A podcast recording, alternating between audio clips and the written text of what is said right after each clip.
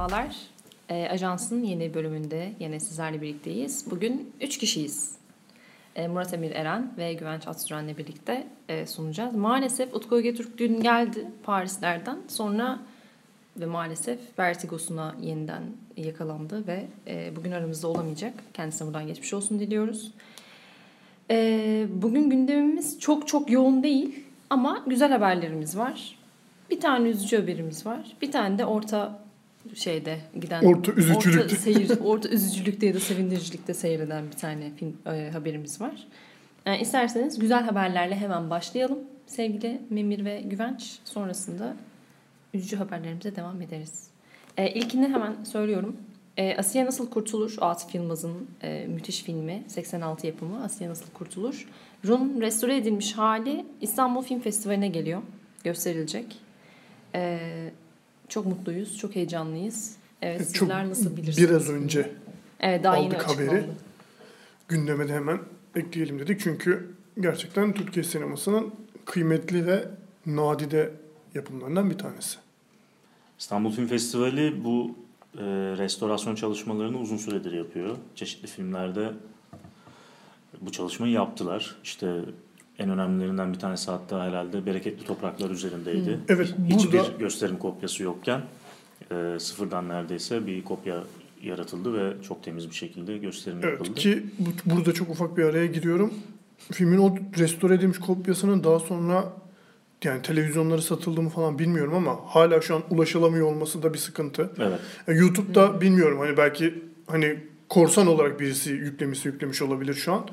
E, çünkü yani çok önemli bir film ve gerçekten çok iyi bir restorasyonda o. Çünkü öncesindeki e, izlenebilen kaydı yani ulaşılabilen kaydı çok kötüydü. Neredeyse film izlenemeyecek kötülükteydi. Gerçekten çok iyi bir restorasyon çalışması vardı o film üzerinde ve filmin dediğim gibi kendisi çok önemli. Bence Türkiye sinemasının e, en önemli filmlerinden bir tanesi ama o, o kopyanın şu an Ulaşılamıyor e, ulaşılamıyor olması en azından yasal yollarla işte belki dijital platformlarda veya işte belli bir ücret karşılığında herhangi bir mecradan izlenebiliyor olması benim böyle bir süredir kafama taktığım bir şey. E, yeri gelmişken araya girerek bunu söylemek Evet, o istedim. filmle ilgili zaten en başından beri böyle bir e, problem vardı. Zaten bulunan kopya da benim anladığım kadarıyla e, Erdan Kral ve filmin yabancı ortağıyla arasındaki bir anlaşmazlık nedeniyle yoktu ortada. Hı hı, ben de öyle biliyorum. Ama Şu an Türkiye detayına sinemasında girmeyelim. böyle şeyler çok yaşıyor. Biz Evet. birçok şeye ulaşamıyoruz. Hatta var olduğunu bildiğimiz filmlere de ulaşamıyoruz. Ya Mimar Sinan'ın arşivinde kalıyor, ya TRT'nin arşivinde bir yerlerde. Onlar hep e, böyle herkesten uzak, hani kurtarmaya çalışanlardan da uzak bir yerde. Hep Yani bu bir bir de kurtarılmış bir filme şu an ulaşamıyor olmak biraz şey, Evet. e, ilginç gerçekten yani. Yani internetteki e, versiyonlarının da bambaşka bir hikayesi var ama ona girmeyelim. Yani şey e, burada bizim bazı filmlerimizin bilhassa 80 darbesi sonrasındaki filmlerimizin e, video kopyaları aslında çıkmıyor ama Avrupa'da çıkıyor. Evet. E, bizim Kaçıranlar. YouTube'da orada burada gördüğümüz filmlerin hepsi bu filmlerin Avrupa'da basılmış VHS ya da işte Betamax e, kasetlerinden aktarılmış e, çamur gibi görüntülerle izlediğimiz filmler ama en azından oradan izlenebiliyor. Asya Nasıl Kurtulur'un bu bağlamda yeniden işte restore ediliyor olması Evet çok sevindirici. Çok Kaçırmayın. sevindirici Tekrar şey. ortadan yok olabilir. Kurtarılmış versiyonu. Şey, Asya Yayından Kurtulur'un bir yaklaşık 10 Şeyi sene var önce falan DVD'si çıkmıştı. Evet, bir evet. böyle Atıf Yılmaz e, filmleri böyle bir set gibi yayınlanmış DVD formatında. Yaklaşık 10 yıl falan oluyor hatırlamıyorsam. Yanlış hatırlamıyorsam. E, ama tabii ki hani görüntü kalitesi Evet. çok iyi değildi ve şu an hani restore ediliyor olması çok sevindirici bir gelişme. Çünkü hani hep Atıf Yılmaz sineması konuşurken bu 80'lerdeki işte kadın e, karakterlere alan açtığı ve hani Türkiye'de gerçekten bunu net bir şekilde ortaya koyan hani böyle kadından yana bir tavır ortaya koyan böyle Atıf Yılmaz 80'ler dönemi gerçekten böyle hani masif bir şey Evet. o. Yani çok böyle bir neredeyse manifesto gibi. E, ve Asya Nasıl Kurtulur da bunun biçimsel olarak da en ilginç örneklerinden bir tanesi. Çünkü Türkiye sinemasında da örneğine çok rastlamadığımız şekilde bir müzikal film aslında. Yani Evet. bununla birlikte işte Adı Vasfiyeler, Ah Belindalar falan gibi. Evet işte bir- onlarla beraber anılan bir film ama dediğim gibi hani bir müzikal olması e, ve yine Müjdar'ın her zamanki Hı hı. gibi harika bir oyun ortaya koymasıyla Türkiye sinemasının en böyle hani nasıl diyeyim e, ayrıksı başyapıtlarından bir tanesi Asya Nasıl Kurtulur. Ve şeyde belirtelim, e, filmde Hümeyra rol alıyor ve bu sene festivalde işte 39. İstanbul Film Festivali'nde sinema onur ödülünü alacak isimlerden bir tanesi Hümeyra. Onu da belirtelim yeri gelmişken. Tıpkı adı Vasfiye'de olduğu gibi bu filmin senaryo yazarı da Barış Pirasan. Buradan kendisini sevgi... Adı Vasfiye ve Ah Belinda'da da. Ah. Belinda'nın da senaristi Barış. Pirasan. Vasıf Öngören'in oyunundan uyarlıyorlar. Asiye Nasıl Kurtulur. Zaten filmin içinde de bir oyun ve Evet. film birlikte ilerliyor gibi bir durum da var. Ee, ya bu üçleme için ya bunu bir üçleme olarak anıyor Atıf Yılmaz. Bir, işte çeşitli söyleşilerinde. Ah Belinda, Adı Vasfiye ve Asiye Nasıl Kurtulur'u ve bunlardan bu filmlerden e, sosyal içerikli fantastik filmler olarak bahsediyor. O açıdan yani bu bu üç müthiş filmin gerçekten hani birbirinden ayıramayız ama Asya Nasıl Kurtulur bunların içinde e, Ah Belinda ile beraber bayağı hani Yani çok özel bir film et- gerçekten. etkilendiğimiz filmler olduğunu kabul etmek lazım. Ve yani bence hani düşünüyorum çok da örneği var mı hani böyle birkaç tane örnek şu an ilk düşündüğümde aklıma geliyor ama yani Türkiye sinemasından çıkmış en iyi müzikal gibi hani böyle bir Yani çok da fazla rakibi de yok. evet önem atfederek hani böyle belki hani Evet. göremediğimiz veya benim bilmediğim çok hani kıymetli başka müzikaller vardır ama hani zaten böyle sinemanın şey nasıl diyeyim böyle temel taşlarından bir tanesi olan müzikal janrının e, bu coğrafyaya yansımış en önemli en azından birkaç örneğinden biri olduğunu ve bunun da e, hem ses bandının yenilenmesiyle hem de görüntü kalitesinin restorasyon sonucunda artırılmasıyla büyük perdede böyle görkemli Evet. bir sinema şölenine dönüşeceğini öngörmek çok da zor değil. Evet o zaman buradan Atıf Yılmaz'ı rahmetli anıyor. Ee, bir sonraki güzel haberimize geçiyoruz. Ee, biliyorsunuz Deniz Tortum diye bir yönetmenimiz var bizim son derece. Pek de son yıllar- Biliniyor aslında çünkü son yıllarda yaptığı bir takım Yani- ilginç VR e, çalışmaları ve işte yeni filmleriyle falan hani en azından bizim e, küçük Cenahta. grubumuz, bizim cenahta bir şekilde biliniyor. E, biliyorsunuz en son e, Emre Yaksan'ın e, Yuva filmine ek bağlantılı bir sel yatağı VR e, enstalasyonu vardı. E, şimdi yeni bir filmi gelmiş ama bize gelmedi maalesef. Filmin şeyin e, haberin üzücü tarafı bu. E, Maddenin Halleri diye bir filmimiz var. Bu Rotterdam e, Film Festivali'nde gösterilecek 26 Ocak'ta. Orada premierini yapıyor. E, ve fragmanı yayınlandı. E, festivalin Bright Future bölümünde gösterilecek. Onu da ekleyelim. E, fragmanı yayınlandı ve inanılmaz ilginç bir fragman. Evet. Çok dikkat çekici. Biz de ne zaman hemen gösterime girecek, onun peşine düşmemiz gerekiyor diye düşünüyorum. Yani Var mı bununla ilgili bir haberimiz? Yok değil mi henüz? sanırım Bir yok. şey hani kişisel olarak da hani duyduğum veya bildiğim, sorduğum bir şey yok ama büyük bir ihtimalle İstanbul Film Festivali'nde gösterilecek Ay, hadi. olması gibi bir ihtimal çok güzel görülmüyor bana. Hani ama tamamen bu şey Hı hı. tecrübelerle sabit Evet. yani hani bildiğim veya duyduğum herhangi bir şey yok bununla ilgili. Ya Deniz Tortum senin de dediğin gibi ya her şeyden önce öte bence hani yani kendisi genel olarak Amerika'da yaşıyor ama Türkiye sineması şeyinde değerlendireceksek Hı hı. ee, çok özgün bir Evet. yerde duruyor bu coğrafyadaki üretilen çoğu filme kıyasla. Ben onun ilk 2013 yapımı Zayiat filmini izlemiştim. İF'te gösterilmişti yanlış hatırlamıyorsam. Ya yine gerçekten o dönem için bile Türkiye sineması için çok yeni bir şey deniyordu. Yani çok benzerini görmediğimiz ve hani dünya sinemasına e, aşık edebilecek doneler. Yani çünkü Türkiye'den bir yapılan birçok filmin hani yurt dışında gösterilmesine rağmen birçok filmin çok fazla buralı olması gibi bence bir problem var.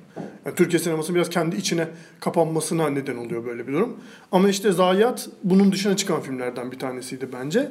E, ondan sonra da yine geçtiğimiz yıllarda e, Anadolu Turnesi isimli bir belgeseli imza attılar. E, Can Eskenazi ile birlikte. Evet. Bu da işte bir progresif rock grubunun hani biraz amatör hani çok profesyonel anlamda değil hani biraz da müziğin kendisiyle müziğin ruhuyla ilgilenen e, bir rock grubunun e, Anadolu'nun muhtelif kendi minibüslerine atlayıp Anadolu'nun muhtelif yerlerinde onların tırnak içerisinde söylüyorum onların müziğinin çok karşılığını bulamayacağını beklediğimiz yerlerde e, biraz da hani şey bir şekilde improvize bir şekilde verdikleri konserlere odaklanıyordu ve o dönemde tam ilk Cumhurbaşkanlığı seçiminin olduğu dönemdi ve dolayısıyla hani ülkenin de genel olarak sosyal yapısındaki bir kırılmaya da işaret ediyordu ve belgesel hem bu bahsettiğim grubun e, performanslarını kayda alırken bir yandan da o dönemin sosyal yapısının bir fotoğrafını çekiyordu. Ben Anadolu turnesinde bu bağlamda epey kıymetli buluyorum. Hani ufak tefek tabii ki şeyleri var. E, çok da tatmin edici bulmadığım yanları olmakla birlikte. E, ve ondan sonra da işte en azından Türkiye'de daha geniş anlamda ulaşabildiğimiz sel yatağı var. Hani geniş anlamda derken hani İstanbul Film Festivali'nde hatta burada Evet. Film Lovers Lounge olan yerde bizim bu şu an ofis olarak kullandığımız Sonrasında da Yuva'nın bir takım e, şeylerinde Gösterimleri- gösterimi oldu. Hatta ben orada görev almıştım. Evet, onu hemen geçeyim. Ve hani Yuva'nın bazı özel gösterimlerinde paralel olarak e, bu VR deneyimi de seyircilerle buluştu. Ayvalık Film Festivali'nde de vardı. O da hani oldukça ilginç bir çalışmaydı. Zihin açıcı bir çalışmaydı. Evet. Tüm bunların ışığında ve yayınlanan fragmanını da gördükten sonra Maddenin Güveniyoruz Halleri filmi benim an itibarıyla 2020'de göreceğimiz Türkiye sineması namına en çok merak ettiğim film olma özelliğini bu hiçbir önem atfed, önem taşımayan bu özelliğe sahip olmuş durumda en azından şu an. Yani gerçekten çok ilginç görünüyor. Kısaca e, bir e, serbest yapılı bir belgesel olarak tanımlanıyor film. Hani böyle doğrudan bir şey anlatmak gibi bir şey yok ama e, Cerrahpaşa Hastanesi'nin işte farklı bölümlerinde, farklı departmanlarında olan bitenleri kayıt kayıt ediyor gibi bir şey durum var gördüğümüz ve e, Rotterdam Film Festivali'nin internet sitesinde gördüğümüz sinopsis Evet, bir itibariyle. film gibi bir şey. Evet biraz essay filme de yakın duran bir yapısı var. Valla heyecanla bekliyoruz çünkü gerçekten çok ilginç footage'lar var yani işin şey içinde. Bir yandan da kendi yani yönetmenin e, kendi hayatıyla ilgili de anladığımız kadarıyla. Evet çünkü babası. Cerrahpaşa Evet, Hastanesi'nde doktormuş ve kendisi de orada orada doğmuş. doğmuş. Onunla ilgili böyle bir em, ortaya ilginç bir şey çıkacakmış gibi görünüyor. Merakla bekliyorum. Ve genel olarak Rotterdam Film Festivali de böyle birazcık hani e, biraz daha yeniliğe, Evet. e, farklı denemelere alan açan, onlar hani bu film Bright Future'da ama ana yarışmasına da e, alan, veren bir festival. Yani Yani o an- yönetmen genç bir yönetmen diye muhtemelen. Evet, evet. Muhtemelen öyle. Ee, yani Rotterdam Film Festivali benim kişisel zevk olarak hani böyle referans aldığım festivallerden bir tanesi gerçekten. Hani orada ödül almış, kim seçkiye girmiş ben kişisel olarak da takip ettiğim bir festival. Bu bahsettiğim nedenden dolayı.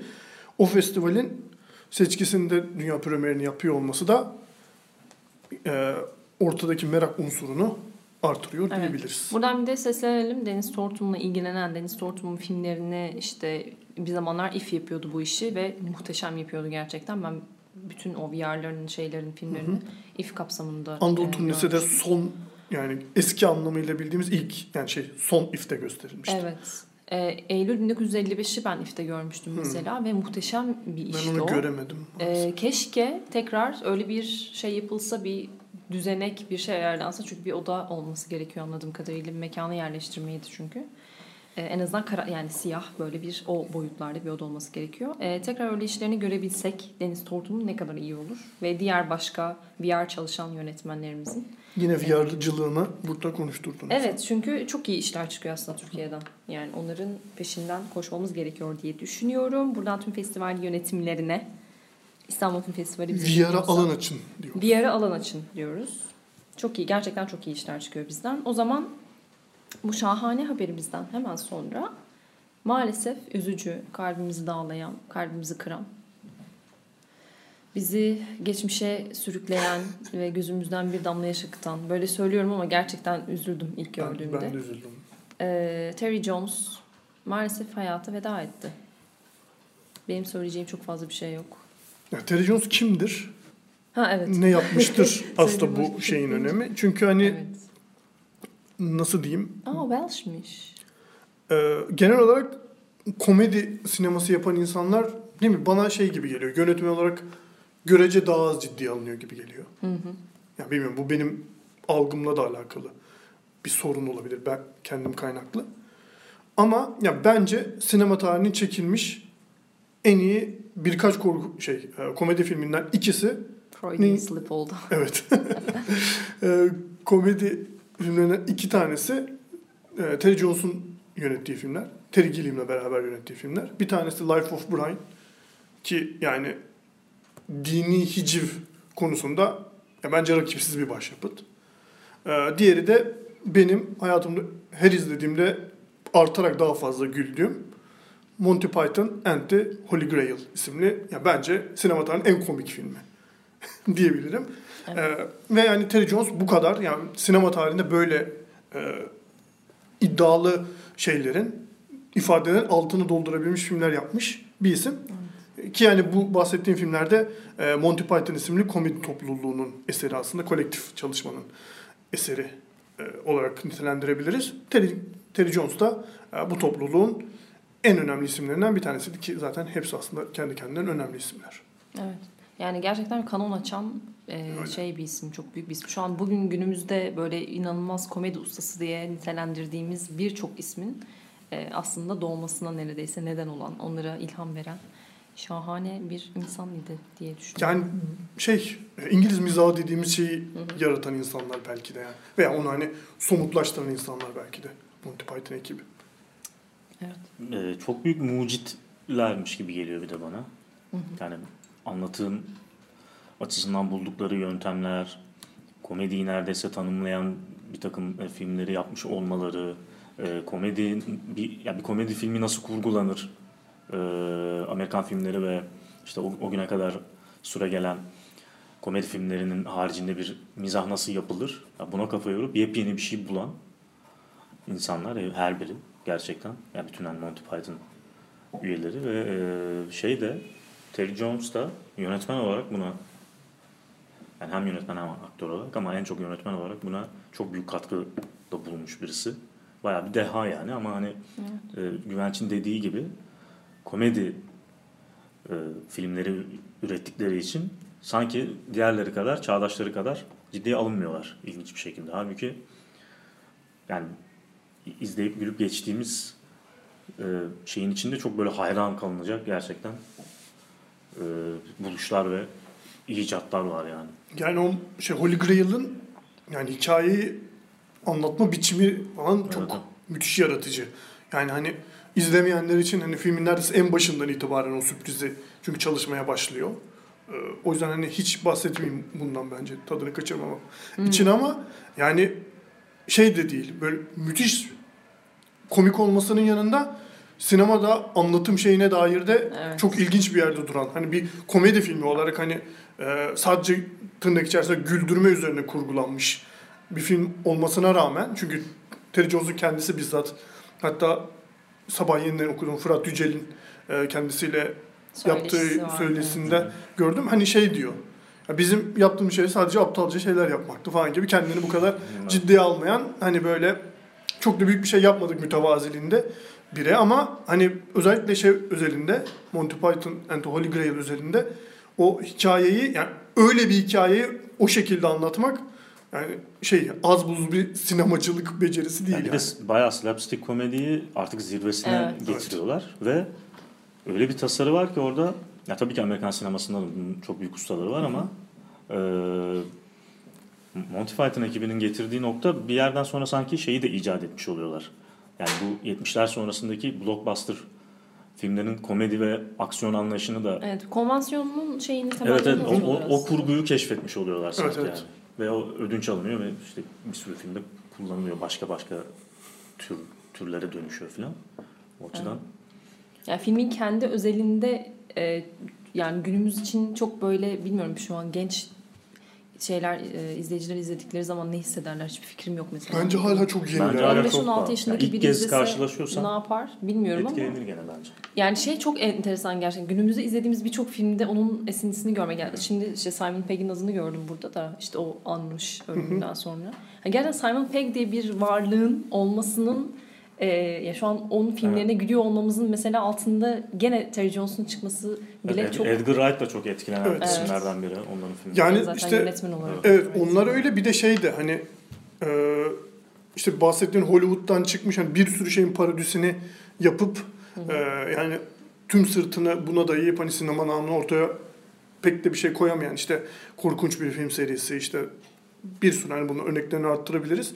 Ee, ya bunların bilmiyorum hani öncesinde bu kadar hani sadece her şeyini parodi üzerine kuran filmler var mıydı? Benim hani aklıma çok örnek gelmiyor. Tabii ki vardır da hani belki de bu kadar ikonik, bu kadar hani anıtsal filmler yok. Zaz ekibi vardı. Evet. Airplane'leri falan Evet, yapan aha. ve onlar bayağı aslında esinlenme var. Tabii, yani tabii. onu Amerikan mi, mizahı şeklinde Evet.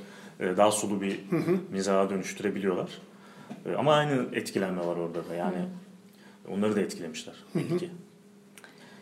Evet bu üzücü haberimizden Gani Gani e, rahmet diliyoruz kendisine. kendisine. Evet. Evet ve 6 kişilik Monty Python ekibinden de 4'ü hayatta kaldı. Onlara da uzun ömürler dileyelim. Dördü hayatta biri felç geçirdi. e, Terry. Aa Tercan'ın evet öyle bir Bir şey de var. geçtiğimiz yıl Evet, bir şeyde e, nasıl bir lanetli filmse Don Quixote'da Evet. bir adama bir de ilme indi yani. Evet. Tamam evet buradan geçmiş olsunlar diliyoruz kendisine de o zaman. Ee, ve sonraki çok da aslında umurumuzda olmayan çünkü habire duyduğumuz artık bıkkınlık getiren bir Bu biraz e, senin, biraz senin kişisel görüşün. Bence çünkü bu tabii sefer ki benim kişisel görüşüm. bu sefer söylediği şey bence yıl yani çok bu sürekli bir şeyler söylüyor ya son filmi şöyle Evet. evet. Bu sefer ilk defa elle tutulur bir şey söylemiş gibi geliyor bana. Elle tutulur bir şey söylemiş ama gene elle tutulmuyor arkadaşlar. Çünkü yani biz neler gördük, kaç yaşında nasıl filmler yapan insanlar gördük. Buyurun isterseniz haberi siz sunun. Madem Çok inanıyorsunuz biliyorsunuz. söyleyin. E, Quentin Tarantino bildiğiniz üzere sürekli olarak 10 film yapacağını ve daha sonra emekli olacağını söylüyor. Bununla ilgili e, Rolling Stone'a verdiği bir röportajda e, bir takım detaylar anlatmış. Neden böyle şey bir Evet. şey söylediğini anlatmış. Yani temelde kendi hayatıyla ilgili bir şeyden bahsediyor önce. Yani iki yönü var olayın. Birincisi işte e, eşi hamileymiş. E, doğum yapacakmış. E, doğuracak bitecek sonra. Ee, Ondan sonra ya artık hani bu, bu bu noktadan sonra ben böyle bir işte bir Sri Lanka'da çekim yapıyorum, bir Almanya'da çekim yapıyorum. Böyle bir hayat istemiyorum açıkçası diyor. Ee, ama ikincisi ve daha Şey, önemli bir şey Güneye söylüyor. yerleşip organik tarıma Yok başlayacak. daha çok işte kitaplar, oyunlar, e, dizi sena, senaristliği bunlarla ilgileneceğini söylüyor açıkçası. Allah başka dert vermesin kendisine. Yani, devam aynen. Ee, onun dışında ikinci söylediği sebep daha önemli. Diyor ki e, bence yönetmenlik artık daha genç insanların işi ama bunu da şöyle açıyor. Yani genç gençten neyi kastettiğini. Ee, diyor ki sinema değişiyor. Ee, ben biraz sinemanın eski bir kanadının parçasını temsil ediyorum şu anda. Ve yani gitmem gerekiyor diyor. Yani bence e, buradaki şöyle bir şey var. Yani bu hani evet gençler yapsın, yani yaşlı yönetmenlerimiz kenara çekilsin gibi bir şeyden ziyade bence şöyle bir şeyi anlatmaya çalışıyor. Ee, bu kısacık şeyde. Yani bunun ya- yaştan ziyade şöyle bir şeyden e, kaynaklandığını söylüyor sanırım. Yani eski olan sinemayı üreten ve başka bir şey üretemeyenler çekilmeli. Ya tabii ki yaşlı halinle de gençler gibi filmler çekebilirsin. İşte Scorsese bu yaşında Evet. böyle dinamik, daha hala yeni modern anlatıyor bir şey çekebiliyor. Ama ben zaten onu temsil etmiyorum diyor. Şimdi evet tam bu noktada aslında yani az önce böyle şey şey konuştum ama biraz o işin şakası tabii. Ben katılıyorum söylediğine Tarantino'nun. Zaten yani bana kalırsa deha kendisi maalesef. Ee, kişiliğini sevmediğim için yani sanki tanışmışım gibi oldu ama e, yani yarattığı şey bana kalırsa evet biraz kendisi öyle gördüğü için artık 10 filmde böyle paketi tamamlayıp bitirmek gerektiğini düşünüyor ama ben bir yandan da Tarantino'nun e, inanılmaz yenilikçi ve hani onun yerine başka bir yönetmen olsaydı bu filmleri çekmeyi düşünen e, bu şekilde yol almayacağını ve işte böyle ya bir başka türden bir kanon yaratan az önce işte Terry şeyden bahsediyorduk Terry Jones'tan bir kanon yaratmalarından bahsediyorduk. E, bana kalırsa Quentin Tarantino böyle bir yönetmen yani onun varlığıyla Amerikan sinemasında çok fazla şey değişti. Sadece Amerikan sinemasında değil, dünya sinemasında da. Yani hatta bana kalırsa sinemanın dışına taşan bir anlayış değişti. Çünkü çok böyle postmodern meseleye başka bir yerden bakan ve üretim yapan bir yönetmen.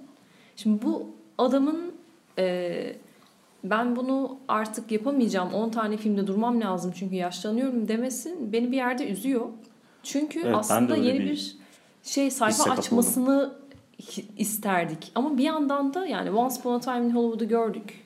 yapmak istemiyor. Yani aslında kendi açtığı sayfayı kapatıp başka bir sayfa açmak gibi işte yeni sinemaya özgü bir şey yaratmak gibi bir e, güdüsü anladığımız kadarıyla yok. Bu biraz üzücü bizim gibiler için.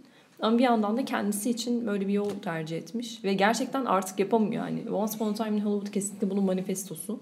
Orada kalmak istediğinin manifestosu. Çünkü yani ilk yaptığı filmlere bakalım.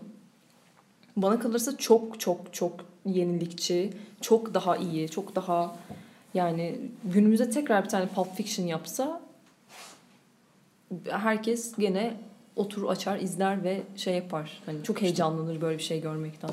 Artık Ama öyle bir artık yerde yapmak değiliz ya maalesef. Ya bana şey gibi geliyor. Yani tüm dediğin her şeye, önemine, yaptığı şeylerin kıymetine sonuna kadar katılıyorum. Ben hani özellikle nasıl diyeyim Django'ya kadar yaptığı her şeyi çok sevenlerdenim. Yani e, Pulp Fiction, işte Rezervuar Köpekleri vesaire yanında işte Inglourious Basterds'ta falan da bayılıyorum yani gerçekten. Ama yani bir yerden sonra artık o e, sihrini kaybetmiş gibi bunların çoğunlukla Selim Enke'nin hayatını kaybetmesi ve e, Ben bunu söylesin bana desin ki Salimenke yok artık. benim arkamı toparlayacak biri yok. ya çünkü çok hani e, nasıl diyeyim uçarı fikirleri olan e, ve bunları şey ya bunların peşinden gitmekten imtina etmeyen ve o bahsettiğin postmodernizme baktığı e, şeyi açıyı bunun üzerine inşa etmişti. İnşa eden bir yönetmen. E, ve hani ya tabii ki şu an hani karşımıza çıkan yapımlar sonucunda bunu söyleyebiliyoruz ki e, Selemenke ile çalışamamasından itibaren e, onun bu uçarı fikirlerini e, gerekli yerlerden birbirine bağlayıp Toparlayacak. toparlayacak. Yani arkasında bu işte onun nasıl diyeyim fırlamalığını, son aklıma gelen kelimeyle söylüyorum. Hani seçmiyorum bu kelimeyi şu an. Ee, istediği gibi tüm fikirlerini boca ettiği şeyden, o, o kanondan e, dört başı mamur bir sinema filmi çıkaracak birisi yok gibi geliyor ve tüm bunlar sonucunda da e, o Tarantino sineması işte işte bence işte Django'dan, Hateful Eight'ten ve e, son olarak da Once Upon a Time in Hollywood'dan itibaren artık şeyi pili bitmiş bir sinema gibi görünüyor ve bu bağlamda söylediği şey hak veriyorum ama bence yine şeyler olsa hani doğru yani doğru demeyeyim de hani uygun kişiler olsa ve hani e, yine o şeyi e, o uyumu yakalayabileceği kişilerle çalışabilecek olsa ya 10 film bir yönetmen için çok az bir film sayısı. Yani baktığımız zaman ne sinema tarihinde bir sürü insan varken 30-40 tane film çekmiş ve nereden baksan çok büyük bir kısmı hani çok iyi film diyebileceğin bir sürü yönetmen var. Bu bağlamda 10 film bana şey gibi geliyor. Ee, kendi vazgeçti film yapmaktan ve bu 10 film fikrini şey en başından beri koyup şimdiden onun arkasında duruyor. Çünkü hani kariyerinin başına dersin ve çekersin. Kimse Yani- sana neden 11. filmini yaptın sana Quentin 10 Tarantino film demişsin adamın demez. 2040 yılında hala film yapıyor olması mesela bana tuhaf yani 2040 yılında hala film yapılıyor olması bana tuhaf gelecek zaten tabii. O başka bir tartışma. O başka bir tartışma. Yani belki de böyle bir şey görüyor zaten yani artık galiba başı sonu belli. İşte Selim Enken'in toparladığı biçimde e, bir film yapma fikri genel olarak belki de ona tuhaf geliyor ve bunun içinde bulunmak istemiyor. Kendisi belki hani başka bir medium denerse, başka bir ne bileyim farklı bir form içinde ya da formu reddeden zaten baştan e, bir e, durum e, sanat eseri gibi bir şey üretmeye belki devam edecek. Belki bir enstalasyona falan geçecek İşte artık. öyle şeylerden bahsediyor zaten. Evet, İşte, işte O kitap, zaman- oyun falan dediği biraz öyle galiba. Evet. Çünkü merak yani ediyorum. söylediğinde be- be- benim de üzüldüğüm konu şu oldu açıkçası. Yani kendi kendime üzüldüm. Yani Tarantino'nun eski kalması mı? Yani bu Evet, hiç olmayacak gibi Zaten bir şey. hiç ya. olmayacak gibi gelen bir şeydi. Yani Yıllar ötesinden gelen bu, bir insan değil bu nasıl olabilir bu falan diye düşünüyorum. Çünkü Tarantino'nun çok büyük bir devrim olarak sayıldığı bir var devri. Ne yazık maalesef ki yaşımdan ötürü ben tecrübe ettim. Yani e, rezervuar köpeklerinin işte Sundance'da gösterilip kulaktan kulağa böyle yayılması falan böyle hani bir yerden indir izle gibi bir durum da yok. Orada burada okuyoruz. Burada deliriyor. Deliriyoruz falan inanılmaz bir şeymiş. Şöyle böyle gerçekten Amerikan bağımsız sinemasının böyle makus talihini işte değiştiren filmlerden biri olması onun o filmin. Ee, sadece anlatısıyla değil işte bütün başka tercihleriyle de yani nasıl pazarladıkları, Evet. e, yapım şartları, işte formatı, gösterim formatı vesaire. Sonra Pulp Fiction zaten aklımızı başımızdan al- alan bir film oldu falan. Ve hatta hani e, yaz- şöyle yazılar okuyorduk. Ee, işte Citizen Kane Amerikan sinemasının ve yani klasik sinemanın e, işte Jesus ise İsa peygamberi ise şeyde Nuh peygamberi falan gibi. yani pardon Adem ise Ha, şey, pardon Adem peygamberi ise şey e, Citizen Kane Pulp Fiction'da Nuh peygamber. Yani insan insanlık bir yok oluyor bir daha yeniden yani sinema yok oluyor ve yeniden kuruluyor Pulp Fiction sayesinde. Amerikan sineması gibi şeyler konuşuluyordu yani. Ya bu kadar devrimci Bu kadar bir, da abartmasın hani. bu kadar devrimci bir şeyden. Evet, Çünkü hani o gerçekten. bütün o kolaj, o pastiş Evet. yapısı işte bir sürü e, başka gelenekten filmi birleştiriyor olması falan böyle şeyler konuşuluyordu o filmle ilgili. Yani oradan buraya gelip işte ben artık eski eskidim noktasına gelmesi. Bir yandan da belki sırf bu yüzden anlaşılır çünkü e, mesela Led Zeppelin ne bileyim Pink Floyd niye albüm yapmıyor yıllardır? Belki de Gibi bu bir yüzden şey, yapmıyor evet. yani. Çünkü artık eskidiklerini düşünüyorlardır ve e, bir şey yaptıklarında bu ne abi bu muymuş Pink Floyd denilebilir diye bir düşün, da gerçekten düşünüyor olabilirler Şu yani. dönemde ben eskidim ya da işte ben artık eski e, şeye uygunum, eski film yapım e, haline uygunum demesi nedeniyle aslında bu kadar enteresan filmler yaptı bu insan. Yani eğer öyle düşünmüyor olsaydı, yo ben hiçbir zaman eskimeyeceğim, sonsuza dek çok iyi film yapacağım diye düşünen bir insan olsaydı zaten en baştan biz Rezervuar Köpeklerini falan da izleyemeyecektik. Ya sanki şöyle bir şey oldu bu arada zaten. Yani ben eskidim ve artık yapmıyorum diye bir şey kendi tercihi değil. Bence sistem onu dışarı dışarı itiyor attı. gibi. Yani form onu dışarı attı. Ya sen artık bu forma uygun değilsin diye dışında kaldı ve onu fark etti. Nihayet sanıyorum. Yani evet ama bir şey gibi geliyor. Yani o Nuh benzetmesine çok katılıyorum ve hani şey olacak muhtemelen hani e, Citizen Kane'den bugüne kadar geçen zaman e, Pulp Fiction üzerinden geçtiği zamanda da benzer bir yerde duracağını düşünüyorum. Ben yani şey eşsiz bir film gerçekten yani Pulp Fiction. Yani bir yaratıcı zihinden sinema anlamına çıkabilecek en ilginç şeylerden biri. Ya bir de hani o kadar tanıdık gelirken bu kadar yeni olması falan çok acayip yani. Ve o filmi o yenilikte bir film yapan birinin hani eskiydiğini düşünmesi düşün- çok ilginç. Ama yani hani tüm bu konuştuğumuz nedenlerden dolayı da kendi içinde bir tutarlılığı var bence. bu Ya aslında kendi başlattı ve kendi başlattığı şey artık onu dışarı attı. Yani artık Evet. onun içinde barınamıyor. Çünkü İşte o kadar hızlı bir şey. evet çok zaten. hızlı bir Çok şey hızlı. başlattı. Çok hızlı bir şey başlattı. Hani Yenilenen ve eskileyen bir şey. Evet aslında. tamamen öyle. İşte postmodernizm dediğimiz şeyi hani böyle en pik noktasına çıkardıktan sonra belki sinemada. Gene onun filmi iyi yani aslında düşününce. Gene Evet, onun evet. filmi iyi. O yüzden bence zaten Evet çok yani film yapamazdı yani. bu noktadan evet buradan bakınca evet miadını doldurmaktan çok biraz haksızlık ediyor gibi olunabilir ama gün yani mevcut sinema konjonktürüne biraz dışarıdan bakıyor gibi gibi bir şey var şu an hani Ki son sadece bence zaman. Tarantino sineması için de değil yani genel olarak şu an baktığımız başkaları da yönetmenler Evet, için Bunu de kabul bu etse çok iyi olur. Evet. Ya bunu kabul etmeyen yani bu Bunu durum kabul etmesini istediğimiz başka yönetmenler de var.